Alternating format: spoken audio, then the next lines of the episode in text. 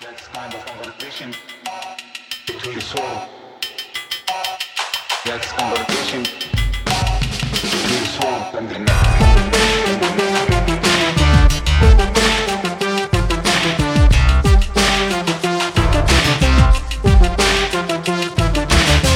Hello, Prestige Heads, and welcome to American Prestige. I'm Danny Bessner, here as always with my friend, colleague, and comrade Derek Davison, here to discuss the news. And as always, there's a lot going on in the world, so why don't we just get going? Derek, it seems like the Antarctic ice sheet isn't doing too well. What's going on? Stunning, I know.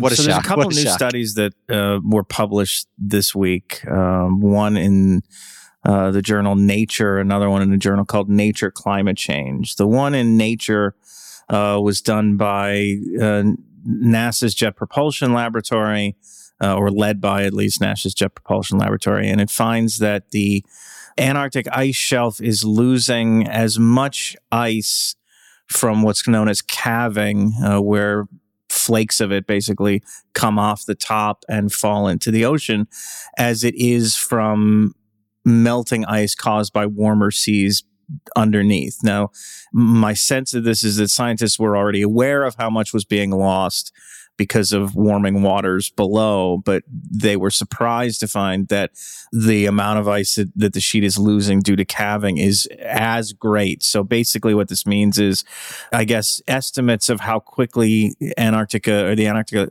ice shelf has been losing ice, and this goes back a couple of decades, have been about half right. It's actually been double what scientists thought was happening. So Derek, what you're saying is people need to subscribe to American Prestige now. Yes. Because we as a species may not have much around much left. Longer. Yeah. You may not have much time. Get in there, under the wire, guys. So this is really bad. You're talking about this is absolutely most terrible. Of the this is sea level terrible. Potential in the world. The sea level increase potential is in Antarctica as ice shelves start to. I mean, the stuff that's already kind of out over the water is one thing, but as the ice shelves as you get toward land, you're talking about adding new volume to the oceans, and that's where things get really dangerous. The other study in Nature Climate Change. It has to do with the warmer waters that are accumulating in the Southern Ocean. Apparently, they are warmer than previously thought. They're, the quote here from this piece on the conversation.com says, they may be compromising the stability of the East Antarctic ice sheet. So that ice sheet is about the size of the United States. It's pretty large. It is not good to find that these waters are warming more quickly or more intensely than previously thought. In addition to that, if people care about wildlife, this is not great for the wildlife in the Southern Ocean. It's it's a real ecosystem change.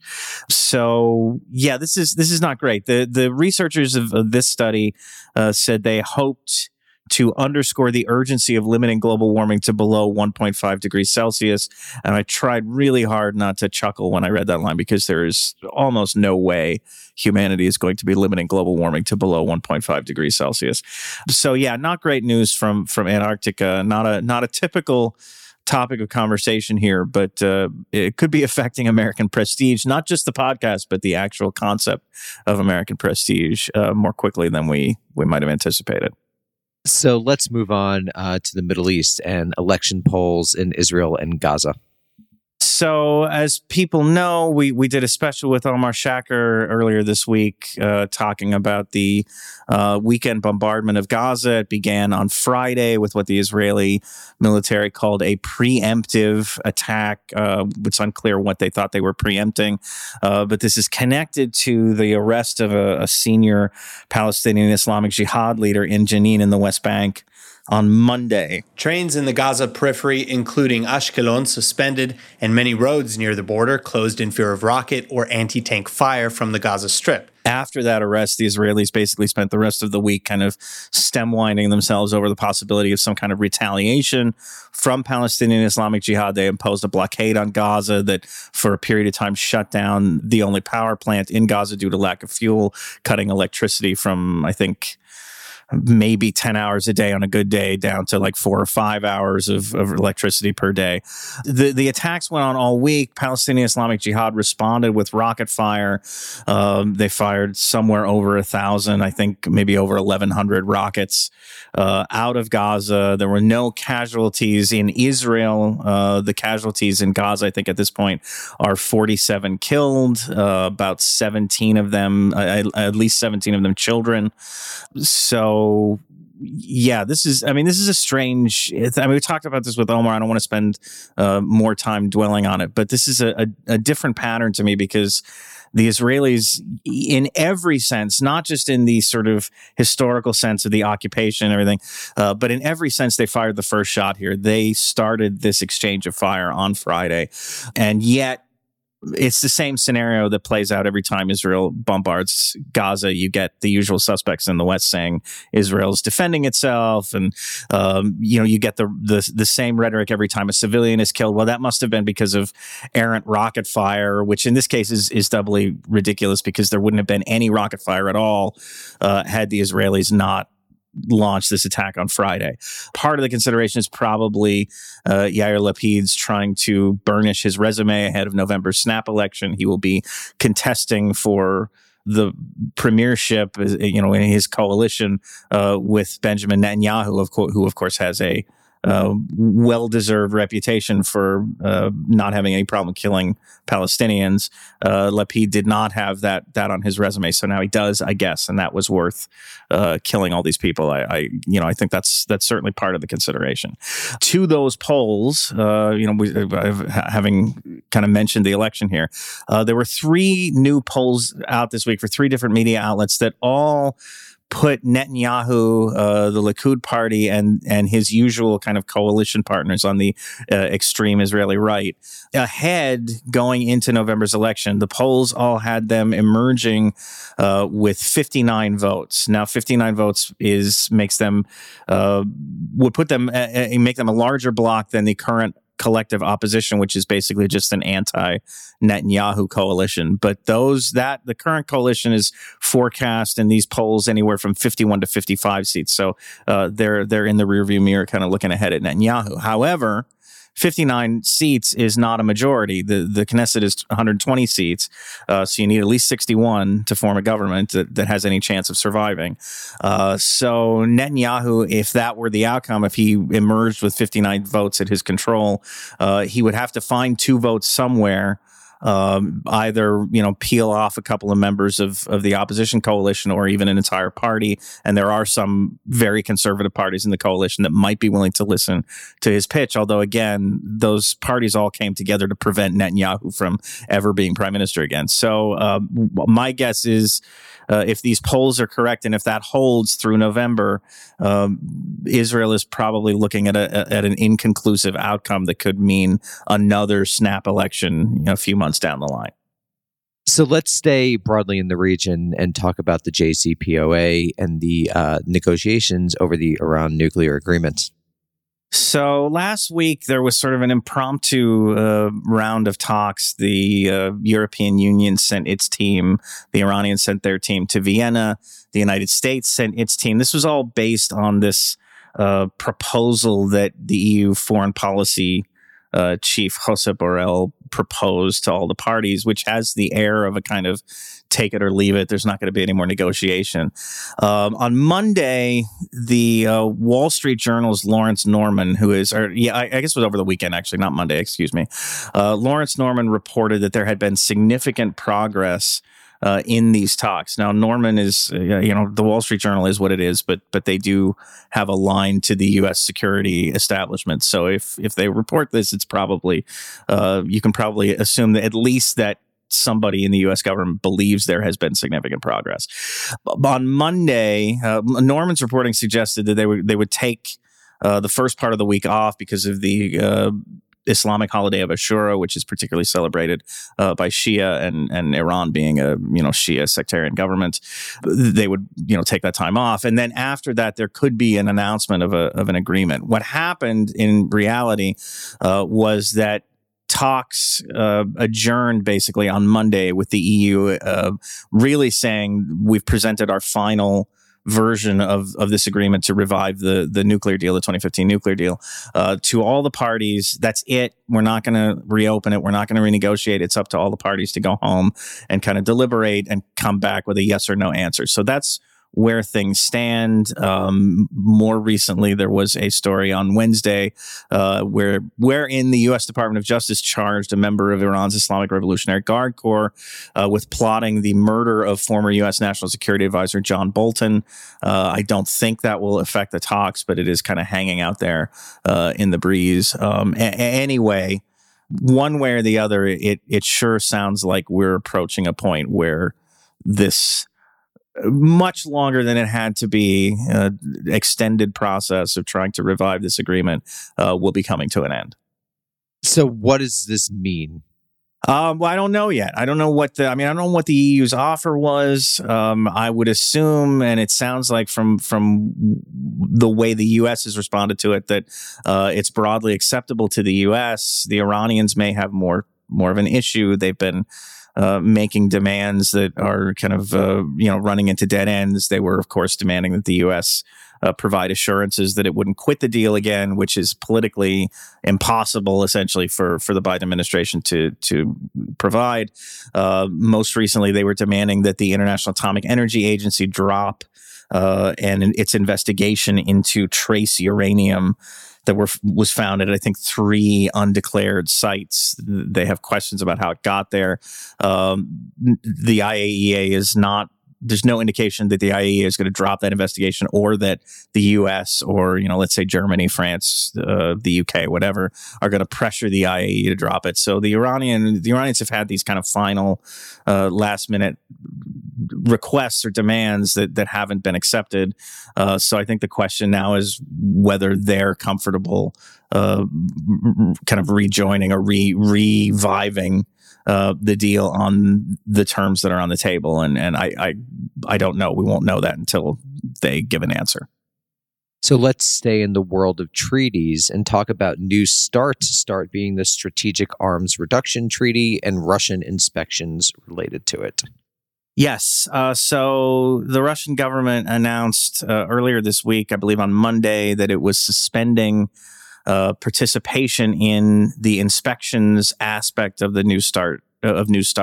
This, is where the U.S. is allowed to say schedule an inspection of Russia's nuclear stockpiles, or Russia is allowed to do likewise with respect to the U.S. stockpile, to make sure that they're staying, in the bounds of the treaty. The Russians have given a couple of explanations as to why they've suspended participation in this part of the treaty.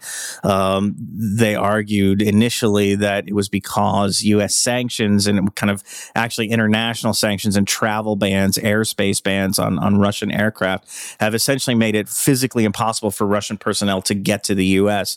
to conduct an inspection, which means the treaty is sort of lopsided in the U.S. favor, because the U.S. could still theoretically conduct inspections of Russia's stockpile. Moscow says that it has become difficult for Moscow to carry out fair inspections on U.S. sites due to sanctions that include closure of airspace for Russian planes and visa restrictions on Russian officials. They have also now, in the days since making this announcement, suggested that there was some kind of abrupt request from the United States to conduct an inspection, a request that the Russians have called a, quote, unreasonable and unnecessary escalation. I'm not sure the details of this or why it seemed so provocative to them, but this is another part of the story, apparently, another part of the reason why they decided to suspend their participation in this aspect of the treaty. Now, it should be said, they haven't withdrawn from the treaty. The Russian Foreign Ministry went to some lengths to stress that Moscow remains committed to the treaty in principle. It's still participating in other aspects of the treaty, but just has suspended for a time this inspections aspect. What this means in terms of nuclear arms limitation in general is probably not great.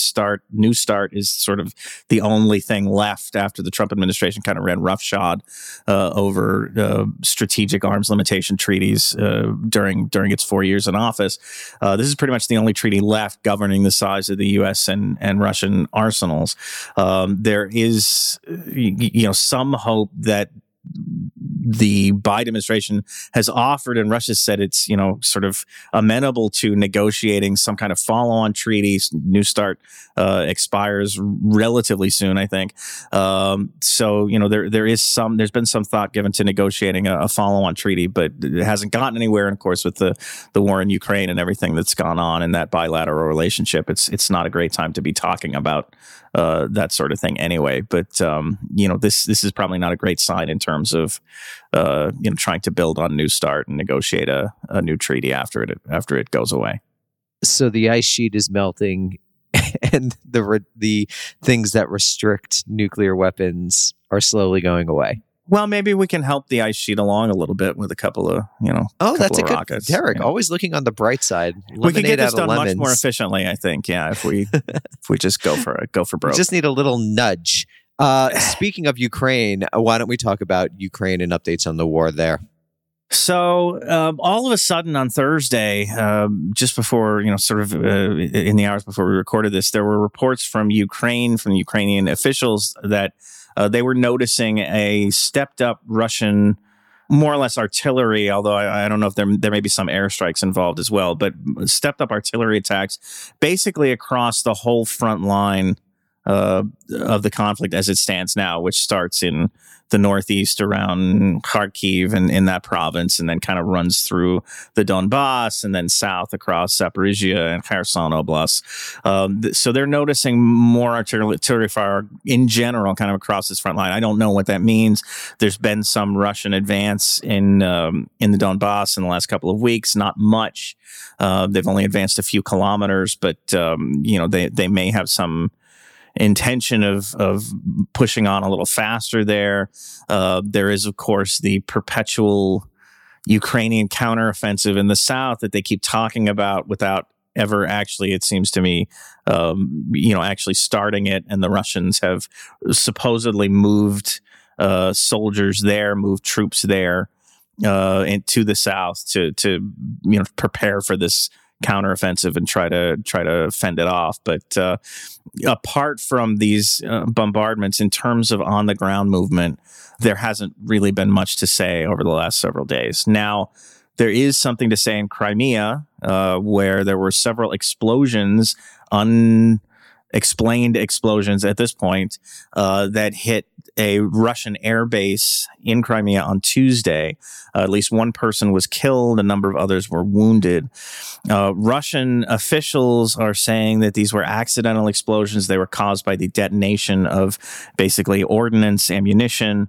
But speculation has been rampant for the last couple of days that this could have been the work of the Ukrainian military, maybe Ukrainian special forces, maybe some kind of guerrilla group that's formed in Crimea that's operating there. Who knows? Ukrainian officials haven't overtly claimed responsibility for these blasts or for causing them, but they have made some cryptic sounding comments, which could just be, you know, bluster.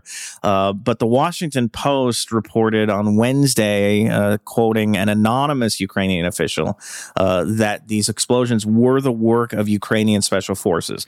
The Ukrainians are claiming that 9 Russian aircraft were destroyed in the explosions.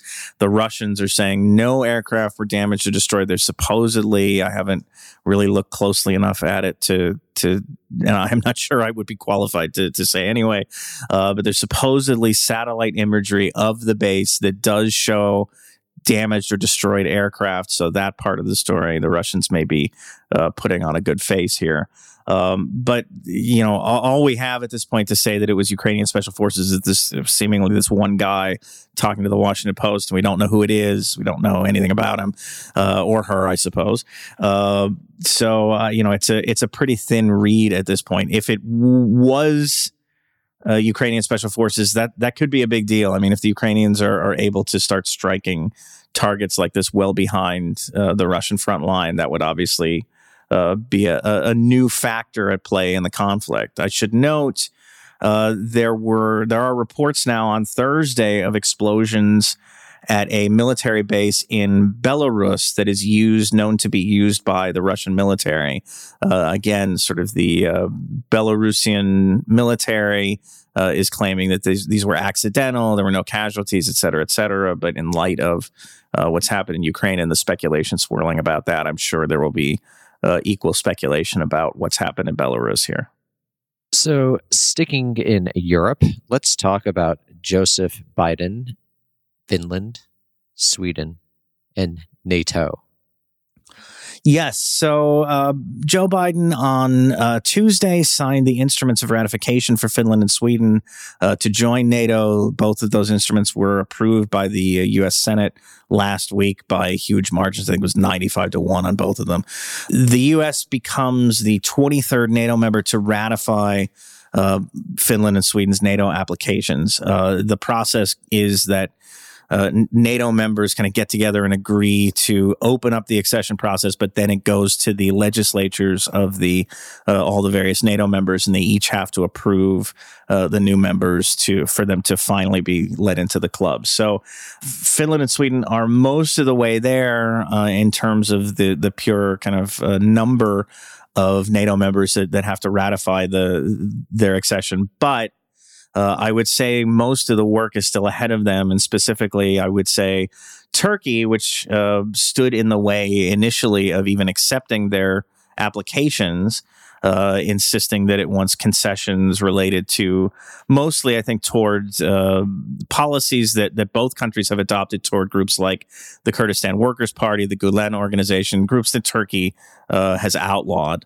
And so, you know, I think it's yet to be determined whether the Turks are going to be satisfied with whatever Sweden and Finland have done to date, satisfied enough to approve their memberships. They've hinted that they would. They're not happy with how things are going. Although there's a report just today that the Swedish government did agree to extradite one Turkish national back to Turkey who's wanted for fraud, I guess, in Turkey. I don't know the details of this case, but this is part of the dispute. Is Turkey is expecting, or Turkish officials have said they're expecting Sweden to extradite dozens of people basically back to Turkey. Swedish officials have suggested that they didn't agree to that. They have to, any extradition would have to go through the legal system as it wouldn't under any other circumstance. So there's a bit of a dispute over what exactly was, they've agreed to in their, the negotiations they've been having over this NATO application.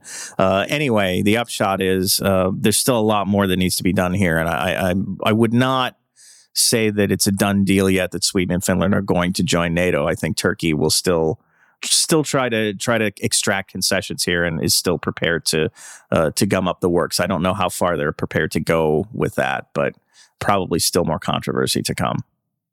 So let's turn to our final topic, which will be Secretary of State Antony Blinken's trip to Africa and U.S. policy toward the continent of Africa as a whole.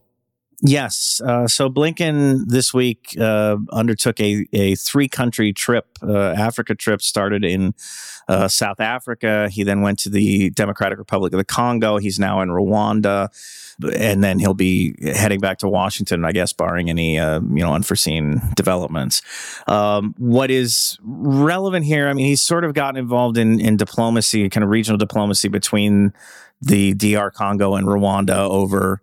You know, they've had a border dispute and issues where the DR Congo government has accused Rwanda of supporting a rebel group in the eastern DRC. And so he's kind of doing a little bit of shuttle diplomacy on that, I think. But the main topic, and certainly the thing that kind of dominated his time in South Africa, was the revelation or the announcement of a new-ish U.S. policy toward Africa that the Biden administration is trying to roll out. Foreign Policy magazine reported on this earlier this week and kind of outlined what the policy was going to be. Basically, it sounds like the administration wants to get away from a counterterrorism-centric, military-first kind of approach toward dealing with Africa and pursue things like economic aid, energy transitions, pandemic recovery, kind of winding its spiel, the typical U.S. spiel on democracy and human rights and that sort of thing. The United States wants to strengthen our partnerships across Africa in ways that serve your interests, our interests, and the interests of people worldwide. Basically to get away from an overly militarized Africa policy, which I think has been largely the U.S. approach to Africa since the war on terror began, if not before. This is, various administrations have talked about changing the U.S. approach toward Africa before. So I wouldn't put a whole lot of stock in this. We'll see what actually happens. But if it does transpire, I've talked about this, and I know you know Alex Thurston, who's one of my columnists at Foreign Exchanges, who writes about the Sahel quite a bit, has talked about this at length. The current U.S. approach to Africa has done nothing for anyone and hasn't really helped the U.S. Establish a presence in Africa, as witnessed by sort of the continent-wide yawn when the U.S. asked countries to join the anti-Russia sanctions regime and the inroads that China has made in Africa. It certainly hasn't helped any kind of ordinary people in the Sahel particularly, but other parts of Africa as well, who are kind of at the whim of militaries that get a lot of aid and training from the United States and then get involved in politics through coups or what have you. The only people who really have won out in this policy are military dictators. And I look at people like Abdel Fattah Sisi in Egypt, or, the various juntas in West Africa now and other parts of the continent. They're kind of doing okay because we don't want to alienate anybody, and we're too sort of focused on counterterrorism and our partners in counterterrorism to, sort of think about what is actually happening to people in Africa. So, he's talked about this. As I said, Alex has talked about this at length, and he's sort of my Sahel go-to guy, and his argument, I think, would be anything different has to be better than what the U.S. has been doing. So hopefully, if this does lead to a policy shift, it will be a more constructive one, particularly for people in Africa, but just across the board. Derek, your knowledge impresses me. Well, thank you. I appreciate that. Hold on, I want to come up with something. Your knowledge impresses me. Your disposition. Hold on. I was going to say also impresses. My disposition depresses. Derek, your knowledge impresses me. Your disposition. All right, whatever. Derek, thank you as always. Your knowledge always impresses me. And we will see you all next week. Bye. Thanks, Danny. Bye.